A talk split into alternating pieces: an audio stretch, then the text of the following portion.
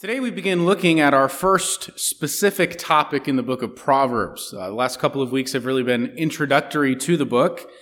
We've been talking about wisdom, and now we're going to begin talking about wisdom applied to specific areas of life. And that's going to be our practice over the next several months uh, to see what Proverbs says about specific areas of our everyday life.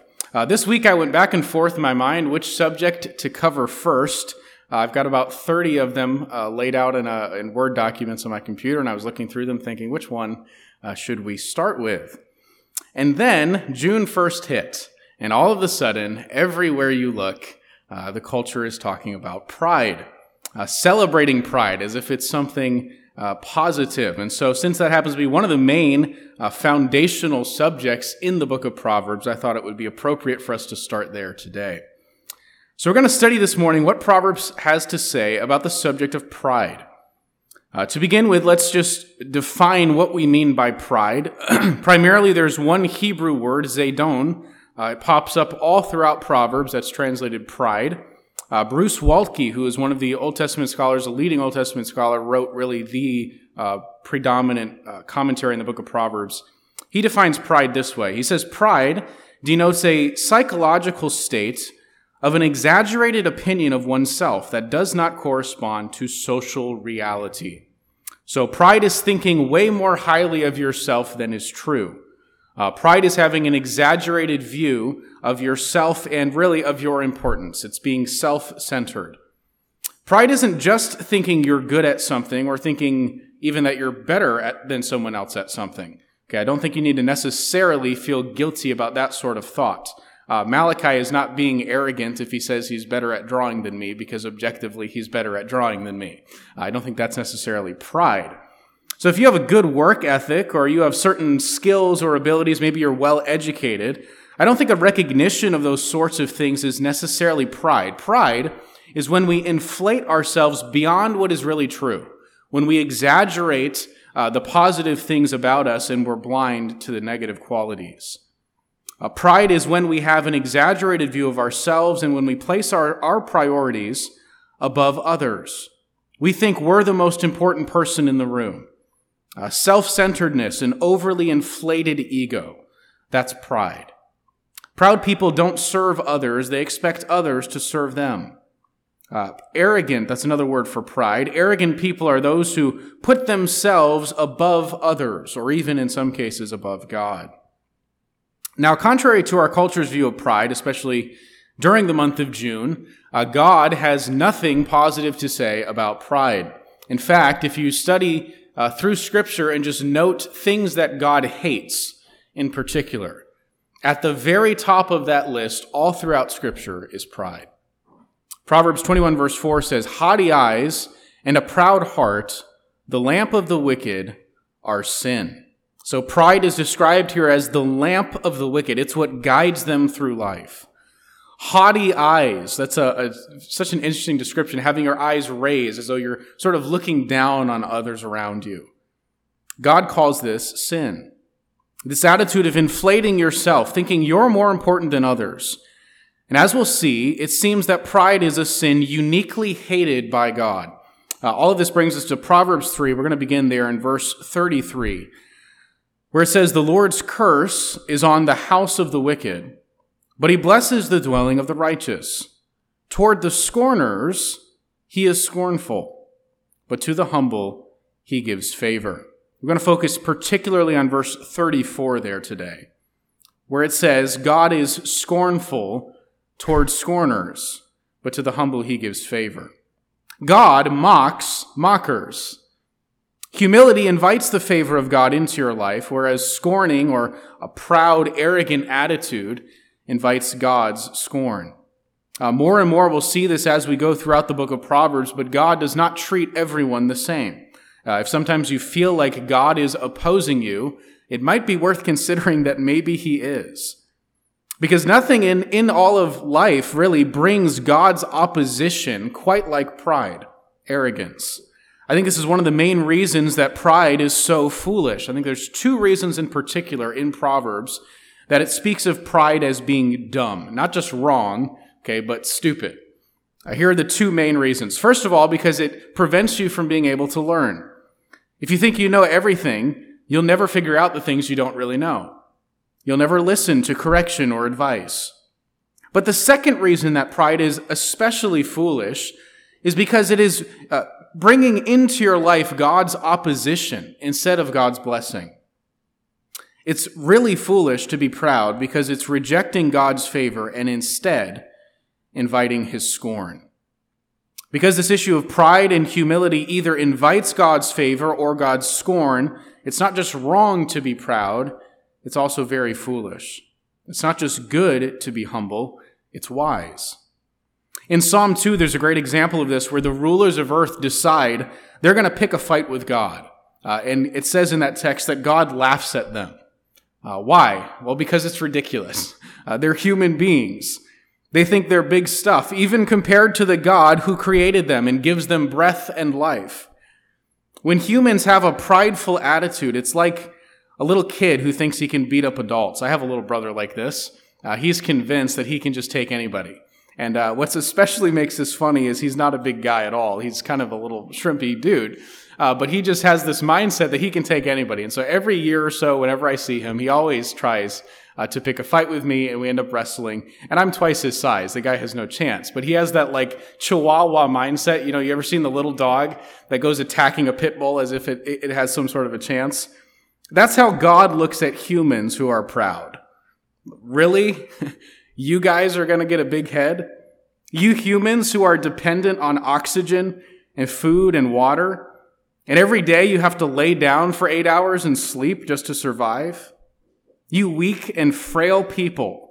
Uh, God laughs at humans who adopt a proud attitude. He mocks them.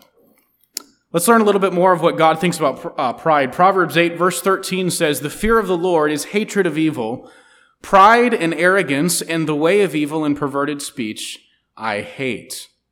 So part of what it means to fear the Lord is to hate what God hates.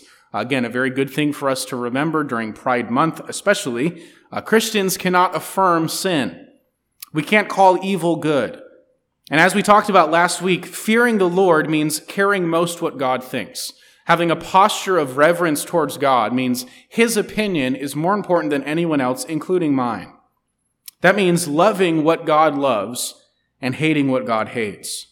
And pride and arrogance are at the top of the list of things that God hates. He says it over and over in Proverbs I hate pride. At a future time, we're going to cover in Proverbs 6 where he lists seven things that the Lord says he hates. And the very first one on that list is a proud look. If we're going to be wise, as we said last week, it begins with fearing the Lord. Uh, the fear of the Lord is the beginning of wisdom. And fearing the Lord means hating pride. We cannot be wise and proud. And I think this is pointed out in Proverbs uh, especially because pride is a temptation for people who are pursuing wisdom. If you're seeking after wisdom, you're trying to grow and learn and become a wise person, you start making wise choices that lead to good results, and pretty soon you start to feel really good about yourself. You get puffed up.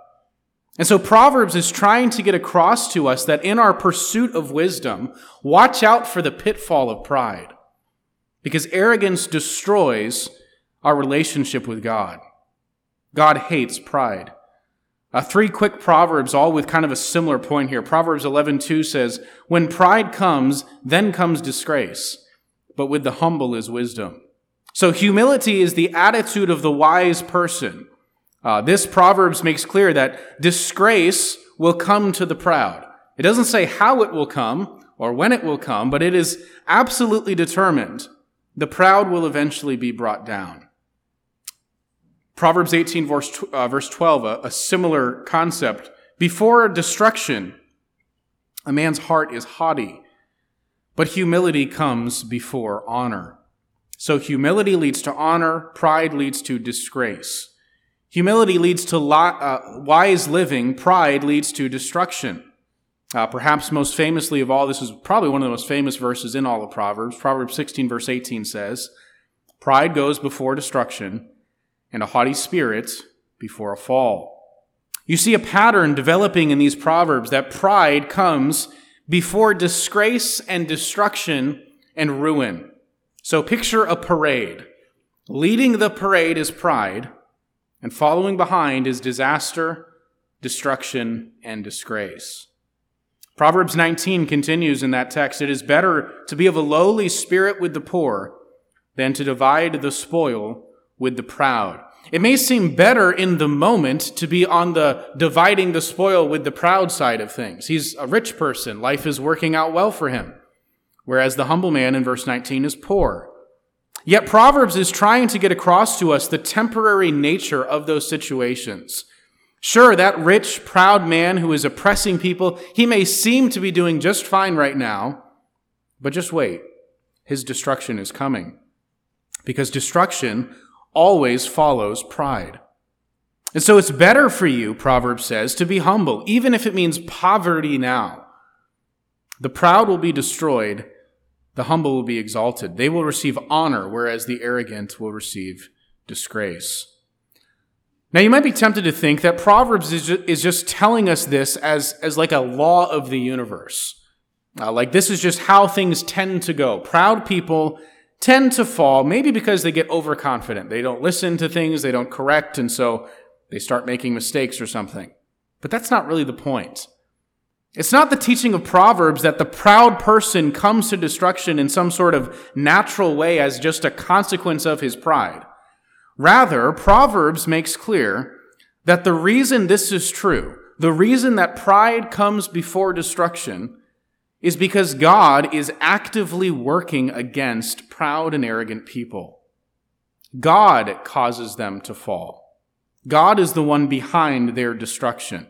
Here are a few texts that make this crystal clear. First, Proverbs 15, verse 25 says, The Lord tears down the house of the proud, but maintains the widow's boundaries. So God is actively working against the proud to bring about their destruction. And in the same way, God actively works in the favor of the humble, in this case, portrayed as a widow, someone who's lowly of social status, has nothing necessarily to boast or brag about. God is working on her behalf while tearing down the proud. Proverbs 16, verse 5 Everyone who is arrogant in heart is an abomination to the Lord. Be assured he will not go unpunished. Now, that's a very strong statement. Proverbs has said, already before this that God hates pride. But here it actually goes a step further and says the arrogant, meaning the person who is proud, is an abomination to the Lord. God hates proud, arrogant people. Let that sink in. Then it goes on to say that everyone who is this way, who is arrogant in their heart, will not go unpunished. Uh, no exceptions to this. Now it's true, we may not see the punishment in this life, although often we do. Uh, but don't ever think that someone who has lived arrogantly in his life in opposition to God, in disregard of his ways, thinking that he knows best, don't ever think that that person's going to get away with it. God assures us that if we are proud, we will be punished. Proverbs 29 verse 23 says, One's pride will bring him low, but he who is lowly in spirit will obtain honor. So you see lowness in both, both uh, sides of that equation. The proud person is going to be brought low. The low person will obtain honor. So we all have this choice. We either humble ourselves before God or God will humble us. If we choose to humble ourselves and adopt a lowly spirit, we obtain honor in the end and the favor of God. But if we refuse to humble ourselves, God will bring about our destruction. He will tear you down and disgrace you. You will not go unpunished. So that's the principle. It's quite clear. Now let's look at some biblical examples of this. Pride leading to destruction. We're going to leave Proverbs to the side for just a minute. We'll come back there. But what does it look like when God intervenes to bring low the proud? The first example we'll look at comes from Second Chronicles verse, uh, chapter 26, verse 1. Begins, all the people of Judah took uh, Uzziah, who was 16 years old, and made him king instead of his father Amaziah. Can you imagine becoming king over Judah at the age of 16? You can kind of already see where this is going, uh, that it would lead to someone becoming very puffed up. Verse 3 Uzziah was 16 years old when he began to reign, and he reigned 52 years in Jerusalem. His mother's name was Jecoliah of Jerusalem, and he did that, he did what was right in the eyes of the Lord according to all that his father Amaziah had done. So this all seems great. This young man being elevated to a position of king, he's doing what is right in the eyes of the Lord. Verse 5, it gets better. He set himself to seek God in the days of Zechariah, who instructed him in the fear of God. And as long as he sought the Lord, God made him prosper. So here's a man who fears the Lord. He's doing what Proverbs instructs, and he's experiencing the blessing of God as a result. Verse 6 He went out and made war against the Philistines and broke through the wall of Gath and the wall of Jabneh and the wall of Ashdod. And he built cities in the territory of Ashdod and elsewhere among the Philistines. Notice, God helped him against the Philistines and against the Arabians who lived in Gurbaal and against the Meunites. The Ammonites paid tribute to Uzziah, and his fame spread even to the border of Egypt, for he became very strong. So this is a man being elevated. He's honoring the Lord, he's seeking the Lord, he's trying to follow in God's ways, and he's experiencing the blessing. Uzziah is a man walking in the way of wisdom and experiencing the favor of God. But then, verse 16, but when he was strong, he grew proud to his destruction. For he was unfaithful to the Lord his God and entered into the temple of the Lord to burn incense on the altar of incense. But when Azariah the priest went in after him with eighty priests of the Lord who were men of valor, they withstood King Uzziah and said to him, It is not for you, Uzziah, to burn incense to the Lord, but for the priests, the sons of Aaron, who are consecrated to burn incense. Go out of the sanctuary, for you have done wrong, and it will bring you no honor from the Lord God. So he's being corrected here for taking on something that was not his role. He's not supposed to be doing this. Verse 19, look at how he responds to this correction. Then Uzziah was angry now he had a censer in his hand to burn incense, and when he became angry with the priests, leprosy broke out on his forehead in the presence of the priests in the house of the Lord by the altar of incense. And Azariah, the chief priest, and all the priests looked at him, and behold, he was leprous in his forehead. And they rushed him out quickly, and he hurried, and he himself hurried to go out because the Lord had struck him. And King Uzziah was a leper to the day of his death. And being a leper, he lived in a separate house, for he was excluded from the house of the Lord. Pride comes before destruction. We have this example of King Uzziah who started off so well, honoring the Lord, fo- following the principles of wisdom, experiencing God's blessing. And as he experienced that blessing, as life was going well for him, as his kingdom was increasing in power, he became pride, proud. And, and that, that pride in his heart led to his destruction. Another example of this would be Herod in Acts chapter 12. This will be familiar to many of you. We covered this uh, maybe a year or so ago. Acts 12, verse 21 says, On an appointed day, Herod put on his royal robes. He took his seat upon the throne and delivered an oration to them. He's giving a speech to the people that are gathered.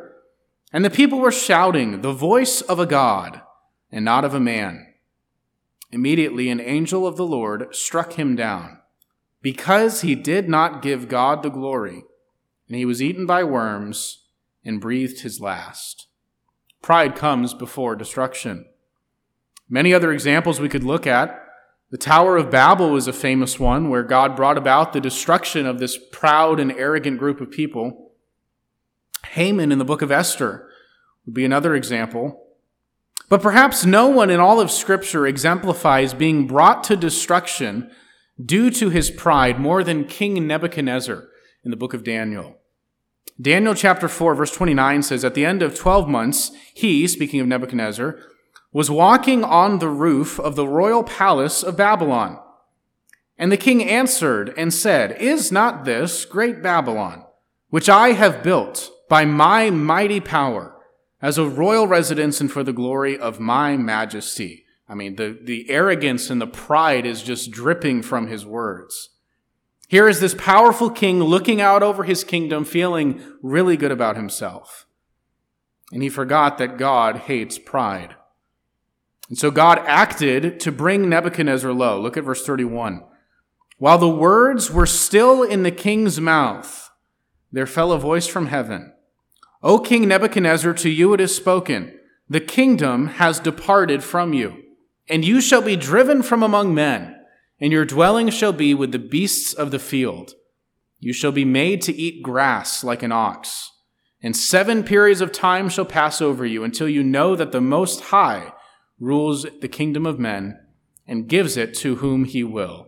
Immediately the word was fulfilled against Nebuchadnezzar. He was driven from among men, and he ate grass like an ox. His body was wet with the dew of heaven till his hair grew as long as eagle's feathers and his nails were like birds' claws. That's a dramatic example of God bringing low the humble. These are just some examples, many more we could look at in Scripture. But in every case, God actively works against the proud of heart. Outside of even humanity, we can see this on a cosmic level with Satan himself. Uh, what was it that led the angel in heaven that God had created to fall from heaven, to be cast out and to become known as Satan. It was because of the sin of pride. God hates pride. God will actively work to bring low the proud. And I don't know about you, but I don't want God opposing me. Many people I don't want to be my enemy. God is at the top of that list. James 4 verse 6 says, He gives more grace, therefore it says, God opposes the proud, but he gives grace to the humble. So that's the question. Do you want God opposing you or do you want God's grace? Adopting an attitude of pride and arrogance is picking a fight with God. You're inviting God to oppose you, whereas adopting an attitude of humility invites his favor and blessing into your life. So humble yourself or be humbled. Let's look back at Proverbs now that we've established, obviously, this is a very important thing. It's something God takes very seriously, and we would be wise to as well. Let's look at some indicators of pride and arrogance. We'll start in Proverbs 13 if you want to turn there. Uh, sometimes I think it's hard for us to recognize pride in our own heart, in our own lives. How do we know when we've fallen into the sin of pride? Proverbs 13, verse 10 says, By insolence, which is sort of another word for arrogance or pride, by insolence comes nothing but strife. But with those who take advice is wisdom. So one indicator that you're proud is proud people end up in conflict with others a lot. Uh, insolence, that pride, that arrogance, it leads you to be constantly in conflict with other people. It leads to strife. Notice the parallel of pride or insolence contrasted with those who take advice. Uh, one reason, again, that proud people cannot be wise is they don't listen to anyone who's trying to teach them. They already think they know everything. And so one way that pride is manifested in our lives is through defensiveness. Somebody tries to correct us and we respond instead of listening humbly, we immediately begin defending ourselves and stirring up strife. Being close-minded is a symptom of pride. Proud people are those who will not listen to others, especially if they're trying to teach them or correct them in something.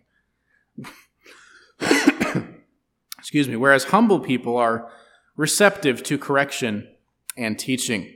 Uh, Proverbs 21, verse 24. Here's another indication of pride in our hearts. Proverbs 21, verse 24. Scoffer is the name of the arrogant, haughty man who acts with arrogant pride. So arrogance is what leads us to scoff or to ridicule others. Uh, we put others down in order to build ourselves up. We mock other people around us to make ourselves look better. And Proverbs reserves its harshest words for the scoffer. Uh, a, a scoffer is sort of like the epitome of pride. It's the top level of an arrogant person. Uh, Tremper Longman, he writes on this passage, this proverb defines what makes a mocker a mocker, pride. Pride causes people to look at others and make fun of them, specifically when they themselves are criticized. Rather than taking an inward look and transforming for the better, they defend themselves by ridiculing those who are pointing out their weaknesses. And I think all of us, if we thought long enough, could probably see, oh yeah, I've done that a time or two. Another symptom of pride comes from Proverbs 25 verse 27 which says, It is not good to eat much honey, nor is it glorious to seek one, one's own glory. So another way that pride manifests itself is through seeking to glorify ourselves in the eyes of people, trying to uh, impress others. You know, those people that always have to tell you when they do something good, like they're just sort of fishing for a compliment, they're desiring praise. That's an indication of pride. Whenever you find yourself saying something positive about yourself, just ask, did I really need to say that? What was my motivation? Why did I just say that? It could be an indication of pride. Proverbs 26 verse 12, here's another indication. Do you see a man who is wise in his own eyes? There is more hope for a fool than for him. Uh, Proverbs, if you haven't noticed, doesn't say much positive about fools. Uh, fools are sort of the, the bad character in Proverbs. But apparently, it's better to be a fool than to be wise in your own eyes. It's better to be foolish than to think you're brilliant. The fool always has the hope that maybe one day he'll try to become wise, but the person who is convinced they already are wise is unable to ever learn. This is a deep kind of pride. It's not just uh, trying to look good in the eyes of others. This is when you in your own heart actually believe that you're all that. Most of us kind of put on a facade in front of other people, but inwardly, we're aware of our weaknesses and failures. The kind of person Proverbs 26:12 is describing doesn't have those insecurities. This is somebody we might call a narcissist. The only thing worse than a fool is a delusional fool. Somebody who is foolish but thinks that he's wise. Uh, Proverbs 27, here's another symptom of pride, being boastful. Verse 1 says, Do not boast about tomorrow, for you do not know what a day may bring. Let another praise you, and not your own mouth, a stranger, and not your own lips. Boasting about the future assumes you're in control of your own life, but as we've seen with Nebuchadnezzar or Uzziah or Herod, that's simply not true. Your life could change in a moment because your life is in God's hands. And an awareness of that fact should lead all of us to have a spirit of humility. Again, verse 2, you see the instruction there not to praise yourself. Don't be self promoting. A little later in the same chapter, we read in verse 21 The crucible is for silver, and the furnace is for gold, and a man is tested by his praise. So when you put gold into a furnace, the imperfections rise up and you can purify it and so it's sort of a, a, test for the gold to see how pure it really is when you put it under heat. And Proverbs is saying that you and I are tested when we're praised. So it's not only important that we not praise ourselves, but also how we receive praise from others. A prideful, arrogant person just eats it up.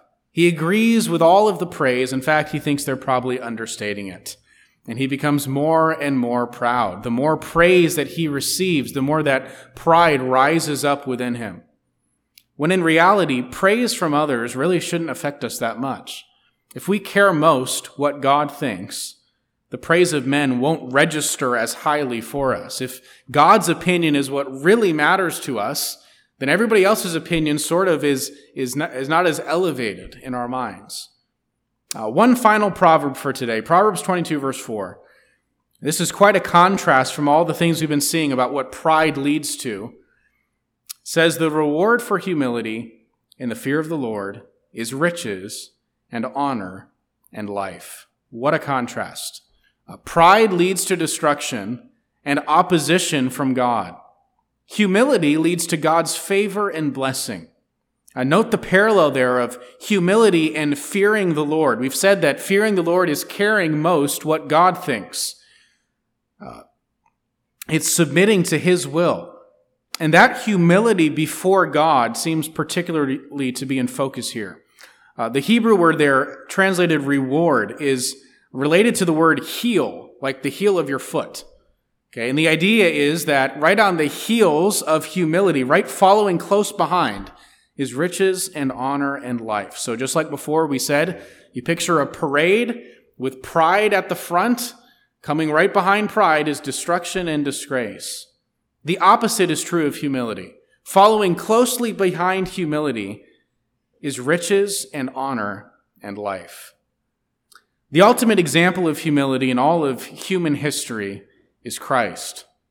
We'll see throughout our study of Proverbs how Jesus exemplifies the principles of wisdom throughout this book. But for the humility of Christ, consider Philippians 2, where Paul writes, Have this mind among yourselves, which is yours in Christ Jesus, who, though he was in the form of God, did not count equality with God a thing to be grasped, but he emptied himself by taking the form of a servant, being born in the likeness of men. And being found in human form, he humbled himself by becoming obedient to the point of death, even death on a cross. Jesus humbled himself and was obedient to his Father. He stooped farther than any human being has ever stooped. He left heaven and became a helpless baby.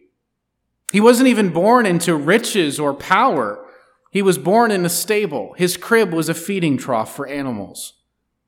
And then Christ, he lived out a human life with all the frailties and limitations of humanity. And in the end, he was stripped naked, he was hung in shame on a cross, and crucified publicly in obedience to his Father's command.